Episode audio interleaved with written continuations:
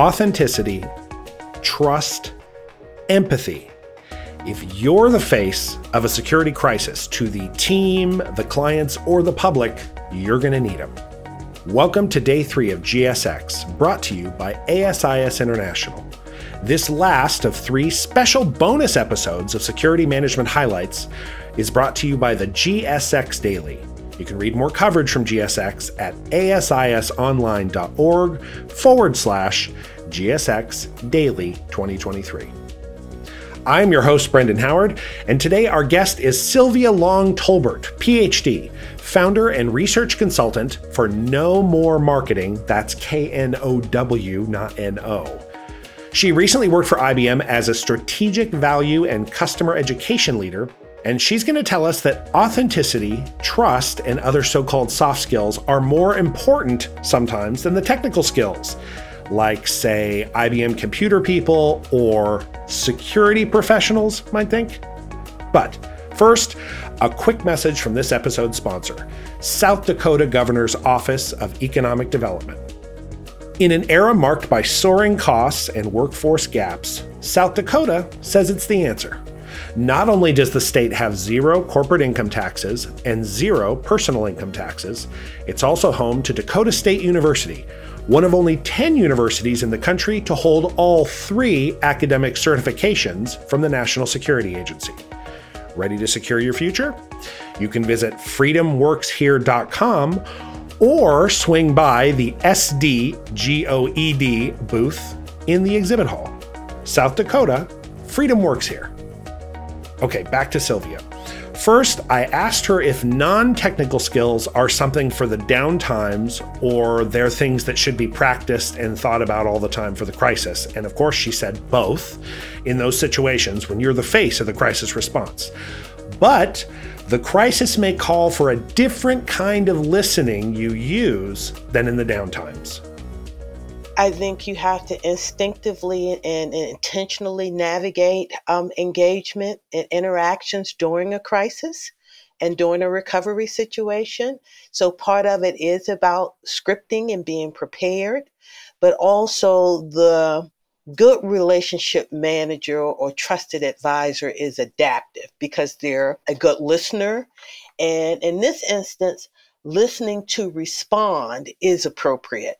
Um, whereas in other cases, we encourage people around soft skills to listen to learn, but it depends on the severity of the um, cybersecurity or whatever breach it might be that you're trying to also respond in real time.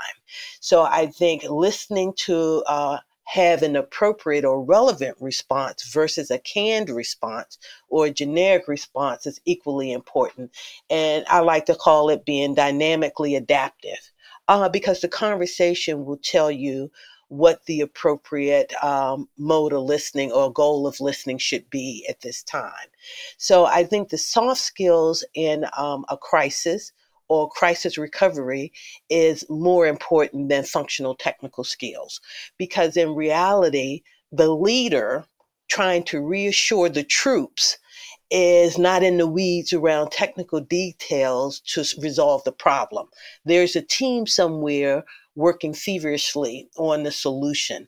Your job is to be the face of recovery, restore some comfort in the system and or the brand, and that really is more around soft skills, uh, meeting your clients or your partners within an ecosystem where they are what's going on right now and what are the implications for me and what is the impact of my system. So, yeah, I think that the soft skills should outweigh a functional or technical response um, um, in most cases.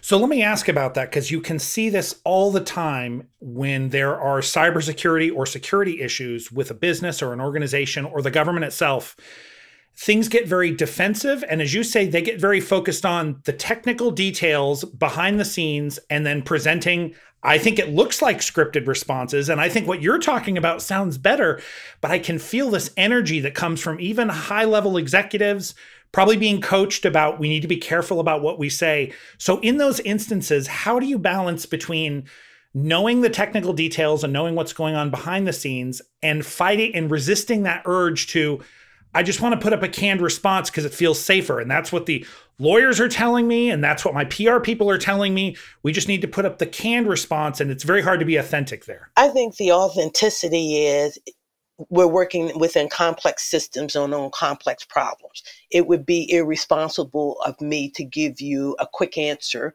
because we're in the throes of a crisis. I have confidence in the team. So your job is to really connect the audiences to the team behind you. But you're the face of the crisis and you're the spokesperson. This is again about psychological comfort.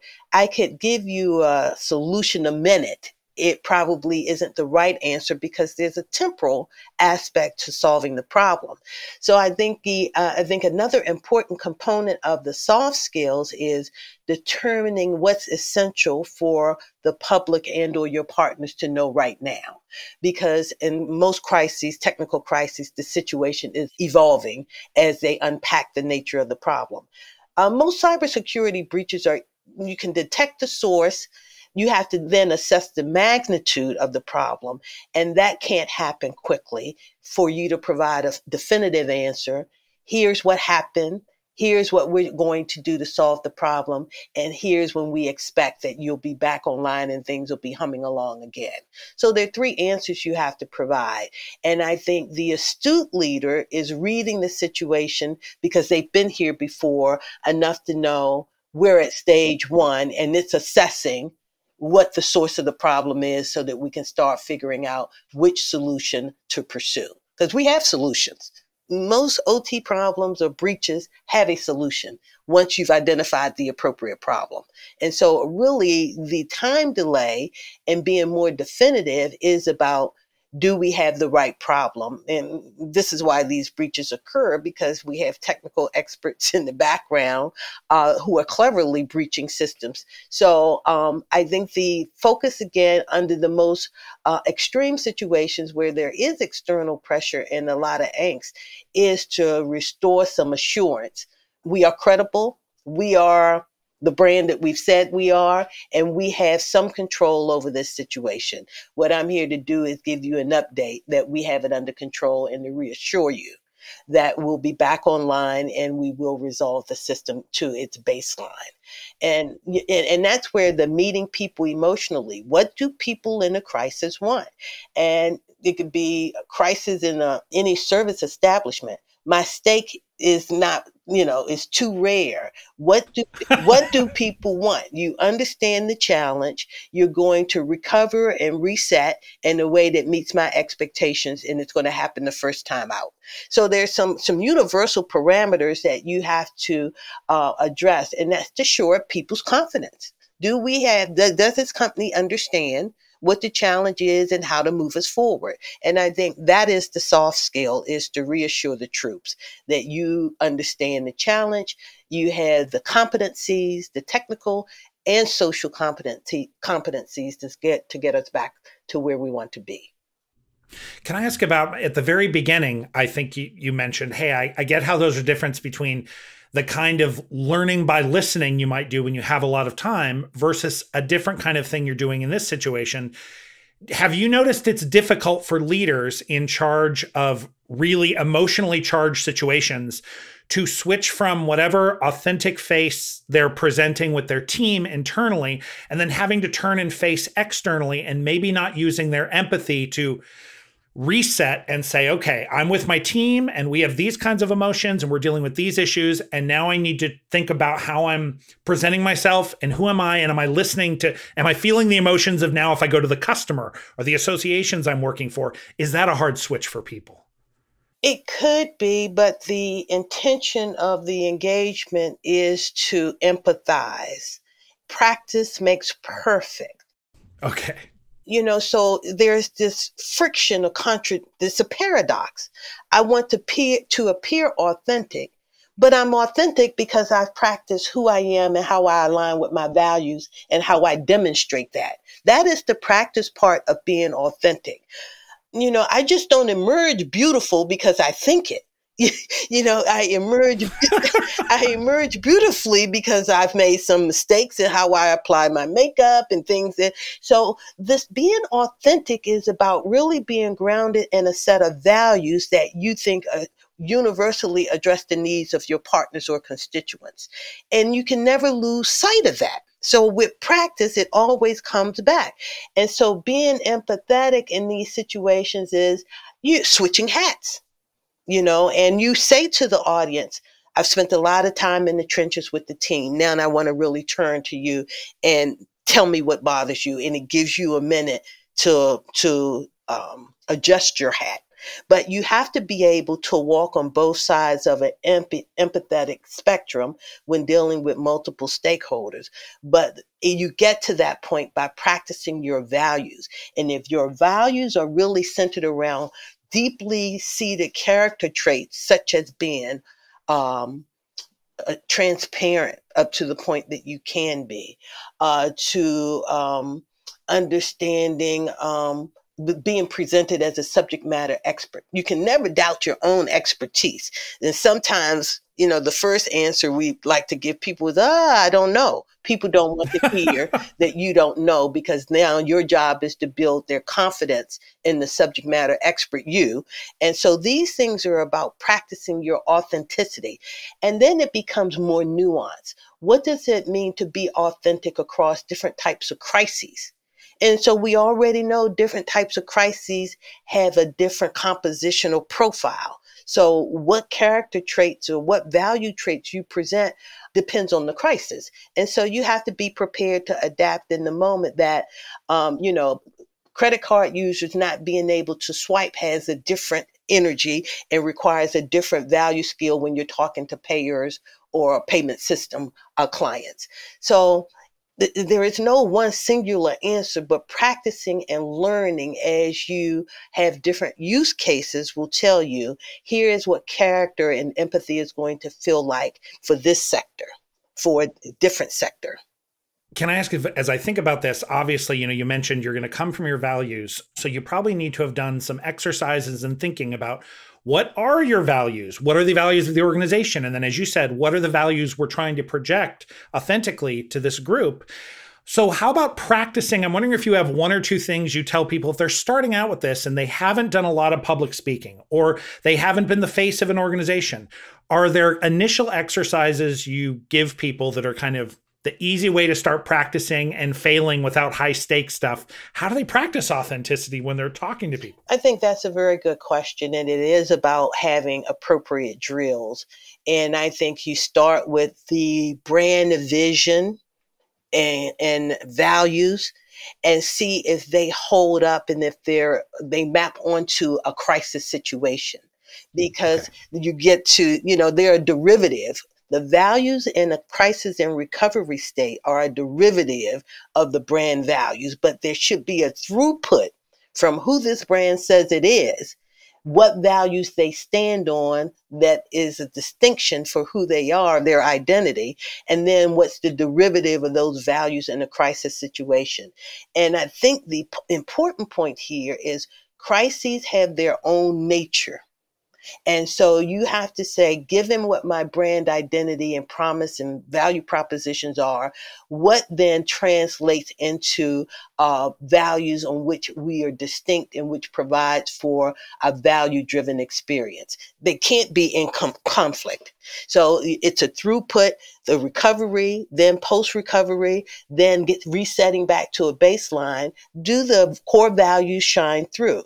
So that's what is a drill, and you have to do that over and over because as business priorities uh, shift, people sometimes lose focus of what are the relevant values we're trying to deliver on today and how do they surface or magnify themselves in a crisis situation in a crisis all things go out the window but there are some fundamental core values on which you cannot falter the second uh, practice drill that I think is incredibly important is showing concern for others. You know, it can't be a me first agenda, and it's clear that this is about saving the brand's reputation, protecting the bottom line, and having stakeholder uh, priorities that are in con- conflict. You have to appeal to the concerns of the constituency that's in the room at that very moment. And, you know, that means it can't be a singular you know lens but you have to balance it out that everyone's concerns and i think universal concerns i want to believe you're capable I want to have confidence that I'm with the right partner in this crisis. And those are universal expectations and concerns that you could practice over and over. You have to get them right because probably what's more important in the context of some of these uh, crisis drills is what not to say. does that cause people you know uh, you have values you're going to express those values you need to listen so you're taking in a lot of information and at the same time there's certain things that just be like you also have to keep track of this don't say this don't do this list. Do people ever get is that hard to keep all that running in the head when you're standing in front of the cameras or you're in the zoom meeting with all the people in the crisis? I think so but this is you've prepared a subset of leaders for this moment okay so some people aren't appropriate because they can't play to the essential uh, values or strengths that are needed in the moment. And I love it when um, leaders show up and they have Bob and Sue in tow, one on each side. And they say, Sue, will you address this concern? Because the, the, the leader knows the answer, but the leader is maybe has an empathy deficit around yeah. You, we have empathic blind spots. So we're not 100% perfect empathically. It's self awareness is what these drills provide. You know, in a, in a, in a human, in a human crisis or some sort of social crisis involving loss of life and people, I'm just not the person you send to the microphone. I'm going to sob and cry and say, let me get it together. Well, to some that may feel empathic, but it's a blind spot yeah. that composure. So around, again, we're not talking about technical expertise right now at the microphone. What we're talking about is giving people a sense that we have this under control operationally. We have um, we have goalposts and we have a vision of where we're going. And can you instill uh, trust and confidence under these circumstances? And it may be that we don't really know who Sue is, but Sue comes across as very credible very quickly. So, overall, you can't ignore the soft skills, and Sylvia provides two pretty good directions to go. Number one, you're going to need to know the values of the organization you are focusing on when you talk about any particular crisis. And as she said, those crises change. And two, you need to work on the empathy and the listening in all situations. And that is it for the latest episode of Security Management Highlights. Special thanks to our sponsor, the South Dakota Governor's Office of Economic Development, and thanks to our guest, Sylvia Long Tolbert. If you're interested in reading more about these topics, check out the links in the show notes. And if you got excited about something here, share this with your friends inside and outside of security management.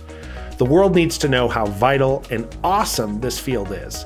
And leave us a review wherever you listen to this podcast. We would appreciate it. You can find us at sm.asisonline.org. And hey, be safe out there.